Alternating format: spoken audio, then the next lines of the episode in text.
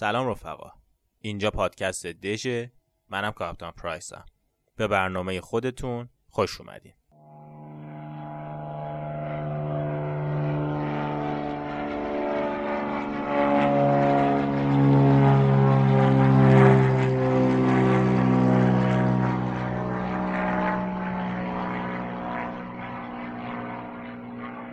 توی صنعت هوانوردی غیر نظامی یک مبحثی وجود داره به نام ایرورفزینس یا صلاحیت پروازی که به طور اختصار بهش میگن CFA یا Certificate of Airworthiness گواهی که این به این هواپیما اجازه میده صلاحیت میده پرواز کنه. این گواهی که کجا صادر میشه؟ زمانی که یک هواپیما مثلا خوابیده زمینگیر بوده تعمیر شده هر بلایی سرش بوده آوردن حالا می‌خواد مجددا برگرده به خط پرواز. خب این هواپیما رو همینجوری بر نمیگردونن به خط پرواز. کارشناس میاد ناظر میاد به قول معروف کالیتی کنترل میاد مهندس ها چک می‌کنن. واحد فنی هست کما هست و هزار یک اصطلاح دیگه که نمی‌دونید و من بعدا براتون توضیح میدم. میان و بررسی می‌کنن. میگن آقا این هواپیما از این بابت از این بابت از این آیتما و این آیتما صلاحیت پروازی رو داره. پس ما به سیافه یا Certificate of Airworthiness میدیم. گواهی صلاحیت پرواز. به عنوان مثال یک مثال کوچیک بخوام ازش بزنم اینه که میگه آقا مثلا یه مهندسی اومده این قسمت هواپیما رو تعمیر کرده. میان بررسی می‌کنن میگن خب این مهندس هواپیما بله گواهی های مکانیک هواپیما رو داره تایپ هواپیما رو داره انقدر سابقه کار داره. تایید و audit سازمان هواپیمایی کشوری اون کشوره و اجازه داره این هواپیما رو تعمیر کنه. پس okay هواپیما هم تعمیر شده آیتمای دیگه هم تیک خورده میره پرواز. ولی یه وقتی میام می‌بینی که آقا نه مثلا مثال یعنی واقعیت نداره. برای اینکه موضوع درک کنین دارم اینو مثال می‌زنم. این آقا هواپیما رو تعمیر کردن. یا آقای مثلا اسقر مکانیکی بوده یک زمانی هم رو هواپیما مثلا موتور پیستونی کار کرده حالا آوردن که بیاد شیت متال یا ورقکاری یک هواپیما رو انجام بده. بعد میگن که آقای شرکت هواپیمایی شما به چه حقی برداشتی آقای اسقر آقای مکانیک رو آوردی که هواپیما تو تعمیر کنه؟ می‌گفته خب آقا به خاطر که قیمت ارزون تر در میومده نمی‌خواستم به مهندس حقوق بدم. می‌خواستم خودم سود کنم. مثلا profit ام بیشتر باشه. profit. بعد یا سود منظورمه. میاد میگه که آقا این هواپیما یک سری اصول داره. یه نفر مهندس می‌خواد که مخصوص همین کار تربیت شده باشه درسش رو خونده باشه و اصلا تایپ هواپیما رو داشته باشه. اصلا هواپیما رو بلد باشه. بعد میگه که چرا این آقا که بلد نیست اگر این هواپیما پرواز کنه سقوط کنه کی جوابگوه وقتی برداشتین یکی که نابلده رو آوردین خب تقصیر اون آدمه پس شما مقصرین.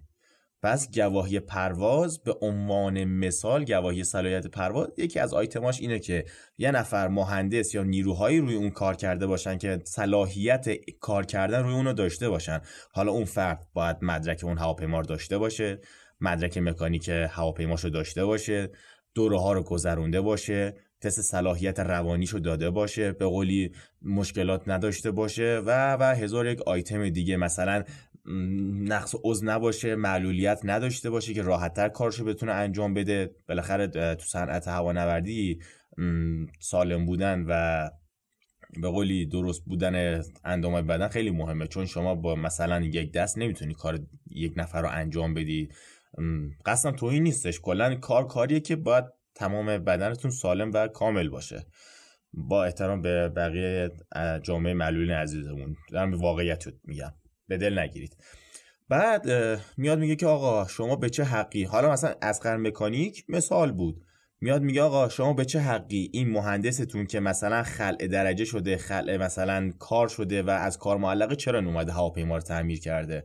وقتی مثلا یه مهندس داشتی گواهیشو مثلا نرفته با تمدید کنه نمی‌دونم نرفته مثلا تست پزشکی سالیانش رو بده و ما معلقش کردیم. این آقا حق نداشته. پس این هواپیما گواهی صلاحیت پروازیش رو نمی‌تونه بگیره. ممکنه شما برین چک کنیم و ببینید آقا همه هواپیما درسته تستا رو کردن همه چیزش اوکیه از لحاظ فنی سالمه. ولی چون اون مهندسی که این رو تعمیر کرده گواهیش مثلا نبوده تاریخش گذشته یا باطل شده یا مثلا مدرکی نداشته قبول نمی‌کنن. میگن آقا صلاحیت پروازی بهش نمیدیم. این هواپیما هر بلایی سرش بیاد علتش می‌تونه این باشه. این آقا مثلا گواهی نامه نداره. پس ما اینجا مبحثی داریم به نام Certificate of Airworthiness یا گواهی صلاحیت پرواز. حالا سوال برامون پیش میاد که آقا یک هواپیمایی که مثلا یه قطعش کهنه شده و حالا می‌خوان عوض کنن خراب شده هر چیزی هست خب ما که قطعه نو نداریم پس اگر از روی هواپیمای باز قدیمی دیگه قطعه رو باز کنیم چه جوری این هواپیما با این قطعه کهنه C of A می‌گیره یا همون certificate اش رو می‌گیره که صلاحیت پرواز داشته باشه؟ یک سری پروتکل ها داریم که این تحت قوانین هوانوردی بین المللی یا آیکاو هستش. یا قبلا مخففش رو گفتم سازمان بین المللی هوانوردی غیر نظامی جهانی میگن آیکاو یا ایکاو. میان آقا توی این قوانین شهر میده و یک سری راهکارها می‌ذاره. میگه آقا هواپیماها می‌تونن هم قطعه نو داشته باشن هم قطعه های هواپیمای دیگر رو بردارن ولی شرط و شروط و خیلی مباحث فنی و دنگ و فنگ داره. ولی تحت قوانین می‌تونین کار رو انجام بدین. به طور خلاصه و مفید من چند تا مورد رو میگم چند تا مثال می‌زنم ولی خب چون بحث خیلی تخصصی و پیچیده میشه خب واردش نمیشیم بهش ورود نمی‌کنیم. توی مبحث انبارگردانی و انبارداری قطعات هواپیما یا عالم استاندارد داریم. به عنوان مثال شما یک گسکت داری واشر داری نمی‌دونم یک پولی داری یک بوش داری هر یک قطعه مصرفی داری که خب از جنس لاستیک ساخته شده. میاد میگه که آقا این قطعه ای که تولید شده و آکبند هست تو بس بندیش هم هست از طرف کارخونه هم اومده پنج سال تاریخ انقضا داره پنج سال عمرشه. یعنی اصلا ربطی به کار کردن روی هواپیما نداره. از زمانی که این قطعه تولید شده و اومده شما پنج سال فرصت داری مصرف کنی. حالا این قطعه رو می‌ذاری روی هواپیما از همون پنج سال شروع می‌کنه به کار کردن یا تو انبار نگه میداری سه سال از عمرش میگذره. بعد اون قطعه مورد نیازت میشه در میاری ولی فقط دو سال می‌تونی از اون قطعه استفاده کنی از اون گسکت استفاده کنی. حالا این قضیه رو هم برین ارجاع بدین روی یک هواپیمای دیگه. به عنوان مثال شما یه قطعه رو لازم داری یک واشری رو لازم داری که خب تولیدش نمی‌تونی بکنی اصلا اجازه همچین کاری نداری رو هواپیما غیر نظامی. تحریم هم هستی میری یک هواپیمای دیگر رو می‌خری ناقصش می‌کنی اون gasket رو ور میداری استفاده می‌کنی. حالا اون هواپیمای دست دومی که شما خریدی و وارد کردی از اون شرکتی که خریدی مثلا یک airline مال مالزیا air مثلا. به همراه اون هواپیما تمام document ها دفترها پرونده ها و پرونده های تعمیراتی و ایناش میاد وارد میشه. یعنی اون هواپیما به عنوان مثال 15 سال سن داره. از واحد مهندسی اون شرکت هواپیمای شرق آسیا یا هم document و دفتر دستک میاد که مال واحد مهندسیشونه. تو این دفتر دستک نوشته که آقا مثلا در طی این 15 سال گذشته ما این کارها رو روی این هواپیما کردیم در این تاریخ بر این فلان اینجوری. بعد میان نگاه می‌کنم میگن آقا خب این واشر هواپیما رو سه سال پیش گذاشتن. حالا این واشر عمر مفیدش پنج ساله. همون پنج سال اول این رو کار کردن روی لوله ای و هواپیما سه سال با این پرواز کرده. یعنی عمر اون واشر سه ساله. حالا تو دفتر فنی این مثلا لوازم و هواپیما و تعمیراتی تو واحد مهندسیشون نوشته که آقا عمر این دو سال دیگه واقعی مونده. پس میان چیکار می‌کنن؟ اون واشه رو ور میدارن میان رو هواپیمای دیگهشون نصب می‌کنن و هواپیما رو اکتیو می‌کنن. حالا به جای که 5 سال ازش استفاده کنن دو سال باقی مونده استفاده می‌کنن و این از لحاظ قوانین مشکل نداره.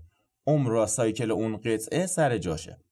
حالا قطعات به شیوه های مختلفی دسته بندی میشن. یکی از به تعداد سایکل پرواز هواپیماست یکی به تعداد ساعت هستش یکی به عمر مصرفی و تاریخ انقضاست و چندین مورد دیگه.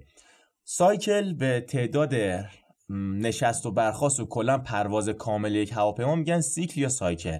یعنی مثلا میگن آقا یه سایکل پرواز چقدر می‌تونه یک مثلا بلند شدن از مشهد پرواز کردن و نشستن تو تهران باشه. می‌تونه از تهران تا دوسلدورف آلمان باشه. می‌تونه از نیویورک تا لندن باشه. کلا یک هواپیما بلند شه یک مسافتی رو پرواز کنه و بشینه بهش یک سایکل یا یک سیکل میگن. و اصلا به طول زمانش و مدتش و ایناش توجه نمی‌کنه اصلا کار ندارن خب؟ میان آقا این مثلا قطعه مصرفی روی هواپیما به اندازه مثلا 3000 cycle پرواز می‌تونه استفاده بشه.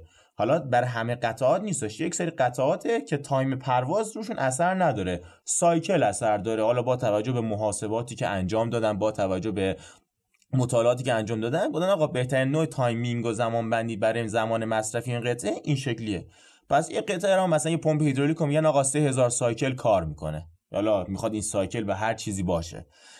وقت می‌بینی که آقا ساعت مصرفیه. یعنی چی؟ میگن آقا این هواپیما مثلا این لوله این شلنگ هیدرولیکش سه هزار ساعت پرواز رو می‌تونه تحمل کنه. یعنی کار نداره شما چند هزار سایکل پرواز می‌کنی. کار نداره اصلا چند تا پرواز می‌کنی. میگه آقا هواپیما از زمانی که استارت می‌خوره پرواز می‌کنه میشینه و موتور داره کار می‌کنه اون استارت خوردن موتور و مثلا فشار هیدرولیکی که پشت اون لوله میاد و از داخلش جریان پیدا می‌کنه باعث میشه که آقا قطعه عمرش تموم بشه عمرش کم بشه شروع کنه به ضعیف شدن. شما از زمان استارت انجینت هر ساعتی که اون موتور کار کنه عمر قطعت هم کم میشه. حالا این شلنگ مثلا می‌تونه عمرش 250 ساعت باشه می‌تونه عمرش 300 ساعت باشه می‌تونه مثلا 2000 ساعت باشه. بستگی داره که این قطعه و موتورتون چقدر استارت خورده باشه و کار کرده باشه. حالا شما مثلا می‌تونین 3000 سایکل پرواز 3000 سایکل پرواز داشته باشین ولی مثلا اون 3000 تا مجموعش بشه 200 ساعت. مثلا پروازهای کوتاه بین فرودگاهی مثلا شهرستان کوچیک. مثال دارم می‌زنم واقعیت نیستش. پس این فهمیدیم که یک سایکل داریم یک عمر ساعتی داریم و یک عمر تاریخ انقضا که همون مثال واشر بود که براتون زدم که آقا مثلا این قطعه مصرفی کار نداریم. هر عمر انبارداریش انقدره. مثلا این قطعه اگه از عمر 6 سالش رد شد دیگه شما حق ندارین اینو استفاده کنین. پس این میره کنار. حالا تمام اینها توسط یک واحدی به نام واحد مهندسی یا کمو توی شرکت های هواپیمایی محاسبه میشه و یادداشت میشه. یعنی مثلا مهندس های عملیاتی هواپیما این کارا رو انجام نمیدن. میرن مثلا صبح به صبح سر کارشون یا شیف به شیفت بعد رو بردشون رو نگاه می‌کنم اینا آقا یک برچسبی خورده که آقا فلان قطعه هواپیما انقدر کار کرده و باید تعویض بشه. این قطعه اون برچسبی که زدن روی برد رو واحد مهندسی گذاشتن برای مهندس های مکانیک. اون واحد مهندسی کارش همینه. صلاحیت پروازی ها رو بررسی می‌کنه عمر قطعات رو بررسی می‌کنه ساعتهایی که پرواز شده قطعه هایی که عوض شده یعنی یک مهندس میاد کارش رو انجام میده قطعه رو عوض می‌کنه. میاد تو manual اش یا handbook اش که مخصوص به خودشه یادداشت می‌کنه که آقا قطعه فلان مثلا هواپیما در فلان تاریخ و فلان ساعت تعویض شد. QC هم میاد یا quality control هم اونم چک می‌کنه امضا می‌کنه مهرش رو می‌زنه.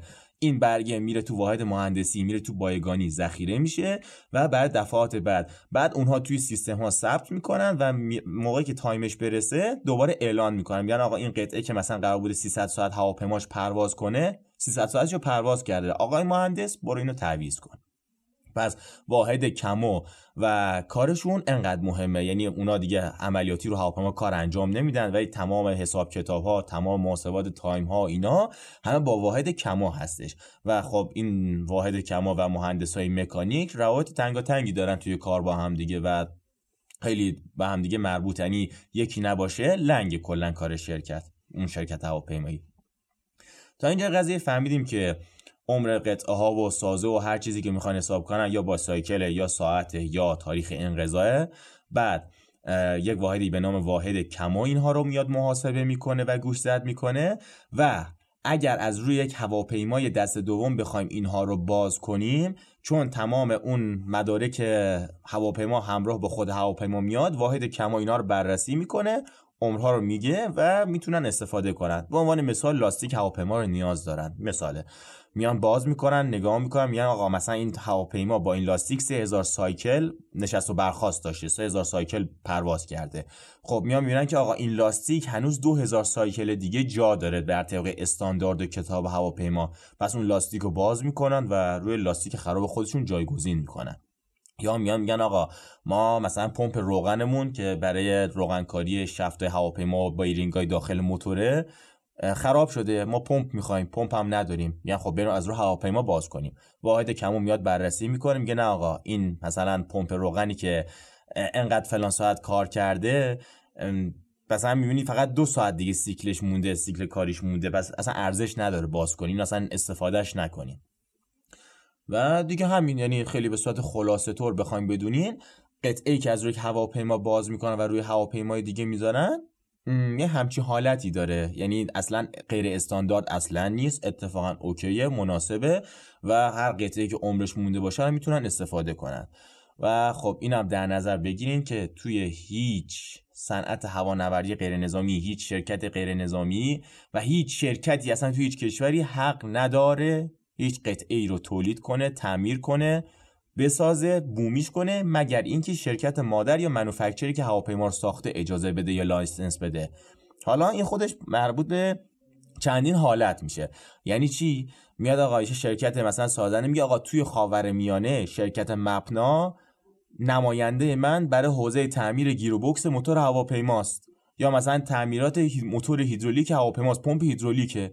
شما ای کشورهایی که تو خاورمیانه هستین ای مصر ترکیه عراق مثلا اردن عربستان هر کشوری شما اگر مثلا موتور CF6 مثلا جنرال الکتریک دارین رو هواپیماتون گیر بکس اون و تمام متعلقاتش فقط و فقط باید تو شرکت مپنا تعمیر بشه و بهتون برگرد برگشت بشه. حالا شما گیر بکستون رو می‌خواین تعمیر کنین اشکال نداره. شما مثلا گیر بکس از ما بخرین یدکی. رو موتوراتون نصب کنی پرواز کنی گیر بکس خرابتون هم بدین اون آقای شرکت مپنا براتون تعمیر کنه.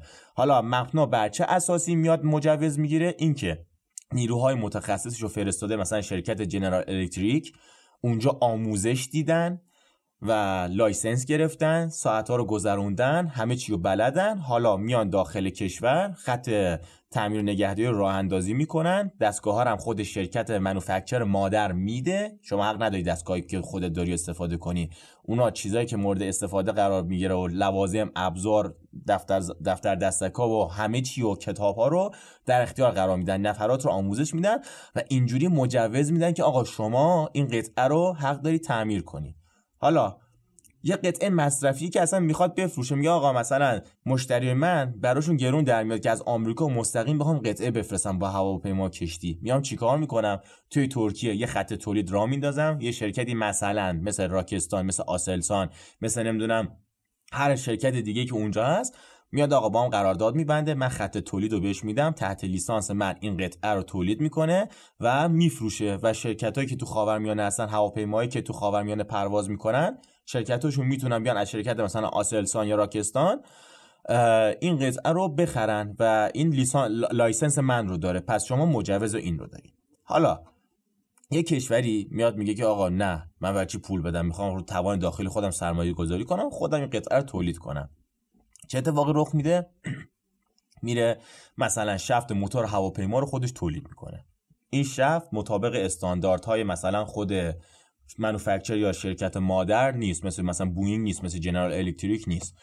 بعد اینو نصب می‌کنن هواپیما crash می‌کنه سقوط می‌کنه. okay؟ بعد میان بررسی می‌کنن میگن بله شفت مثلا هواپیما شیر شده بریده و موتور مثلا ترکیده داغون شده هواپیما سقوط کرده 200 نفر آدم کشته شدن. اینجاست که میگن آقا دیگه شرکت بیمه قبول نمی‌کنه. چرا قبول نمی‌کنه؟ چون طبق قوانین هوانوردی بین المللی شما حق نداشتی این کار رو انجام بدی. مربوط به خود شرکت سازنده و مادر نیست. شما طبق قوانین بین المللی باید باید از جایی خرید می‌کردی که یا license میداشته یا خود شرکت اصلی نمایندگیش میبوده. یا مثلا اونجایی باید تعمیر می‌کردی که آقا بهت اجازه می‌دادن یا جایی که مهندس های فنی رو تربیت می‌کرده. پس اگر هر اتفاقی برای هواپیمات بیفته از نظر بین المللی شما باید خسارت مثلا پرداخت کنی باید نمی‌دونم به خانواده قربانی ها خسارت بدی شرکت های بیمه هیچ کاری نمی‌کنن و اگر مثلا یک کشور درست درمونی باشی حتی اون نفراتی که این کارو کردن رو محاکمه می‌کنن اونا رو توبیخ می‌کنن جریمه های سنگین می‌کنن. می‌دونی منظورم اینه حتی توی ایران هم که همه چی خودشون ادعا دارن تولید داخلی می‌کنن هیچ شرکتی تأکید می‌کنم هیچ شرکتی حتی ایران ایر و ماهان نمیاد هیچ قطعه رو بدن براشون تولید کنن. حتی لاستیک هواپیما حتی مثلا کاکپیتا کابینا. ببینید حتی این مسئله نظامی و غیر نظامی خیلی متفاوته دوستان. می‌تونن متخصص های داخلی هواپیماهای MD 80 81 82 83 و تمام تایپ های MD که cockpit اشون آنالوگ هست رو دیجیتال کنن. microcontroller بذارن microswitch بذارن chipset بذارن کابین رو دیجیتالی کنن نمایشگر بذارن ولی نمی‌کنن و کسی اجازه این کار رو نمیده. چرا؟ شرکت سازنده مکدونالد داگلاس که الان زیر مجموعه بوینگ میاد میگه آقا شما به چه حقی دست زدی کابین رو تغییر دادی؟ این مثلا کابین باید کالیبره بشه باید اون instrument ها کالیبره بشه. نمی‌دونن اگه می‌خواد به شکل دیجیتال در بیاد باید نمی‌دونم یک سری کارا انجام بشه و شما تخ... تو تخصصت نبود شما جزو حوزت نبود و الکی دخالت کردی و دست زدی. پس تو کابین رو ارتقا دادی. هر بلایی سرت اومده تقصیر خودته و اینجا به مشکل می‌خوری. شما حتی هواپیماهاتون رو هم نمی‌تونید ارتقا بدید در داخل مگر در یک صورت. اینکه به عنوان مثال یک مشکلی توی سیستم اکسیژن رسانی یک تایپ هواپیمایی رخ میده. مثلا ایرباس 321 neo. حالا مثلا 40 تا کشور دنیا این هواپیما هم در اختیار گرفتن. یک نامه می‌زنه اون شرکت هواپیمای مادر مثلا شرکت ایرباس. میاد میگه که یک شرکت هایی که مثلا این هواپیما رو دارین Qantas Air نمی‌دونم لوفتهانزا آلمان British Airways و هر هر شرکت ماهان ایر به مثال. این قطعه تو طراحی مثلا معیوب بوده. حالا برای اینکه رفت بشه شما می‌تونین آقا مثلا فلان لوله رو از فلان جا برش بزنین این قطعه رو متصل کنین این کارو بکنین و این رفت میشه. و نیازی نیست که هواپیماهاتون رو برگردونین به کارخونه مادر. خود نفرات فنی شرکتتون صلاحیت این رو دارن که این ارتقا یا این آپگرید رو توی خود کشورتون انجام بدن. این دستور به تمامی شرکت های دنیا صادر میشه اونا که این هواپیما رو استفاده می‌کنن و خب همشون می‌تونن اون ارتقا رو که با اون صورتی که تعریف شده روی هواپیما انجام بدن. در این صورت می‌تونید به هواپیما دست بزنید در غیر این صورت شما فقط و فقط نیروت رفته و روی این هواپیما کار کرده و تعلیم و تربیت دیده که این هواپیما رو تعویض کنه تعمیر کنه و تو قسمت هایی که صلاحیت داره. به عنوان مثال شیت متال یا ورقکاری هواپیما قسمت هایی که همه یک شرکت های هواپیمای دنیا مگر مثلا یک سری چیز خاص خودشون انجام میدن. میگن آقای منوال هواپیما هست شرکت سازنده دستور عمله ها و راهنمایی ها رو داده و شما می‌تونین هواپیماتون اصلا قطعاتش رو تعمیر کنین. ولی یک سری قطعات حساس رو حق ندارید. مگر اینکه شرکتتون مجوزش رو از خود شرکت مادر بگیره. خب امکان به قدر کافی قانع کننده بود. توضیحات به نسبت خودش کامل بود. اگه بخواستم یک توضیح بدم خب باید یک اصلا واحد سواحدی درس ایرورفسینس رو باید براتون تعریف می‌کردم و یک تقریبا یک ترم دانشگاه میشه این درس. یکی از دروس هوانوردیه. من تا اومدم براتون یه حالت خلاصه طور گفتم که بدونین اصلا عمل کرده تعمیر و نگهداری و صلاحیت پرواز چجوریه و چجوری میشه که از یک هواپیمایی که میشه قطعه برداشت و نصب کرد روی یک هواپیمای دیگه بدونی که به دردسر و مشکل بخوره. ممنون که گوش دادین. مرسی که ما رو همراهی می‌کنین. امیدوارم به دردتون بخوره. حالا اگر باز هم سوالی داشتین توی قسمت کامنت ها بپرسین. document ها و ویدیو و چیزهایی که لازم باشه هم لینکشو می‌ذاریم. امیدوارم لذت برده باشین. شب و روزگارتون بخیر باشه. شما رو به خدا میسپارم.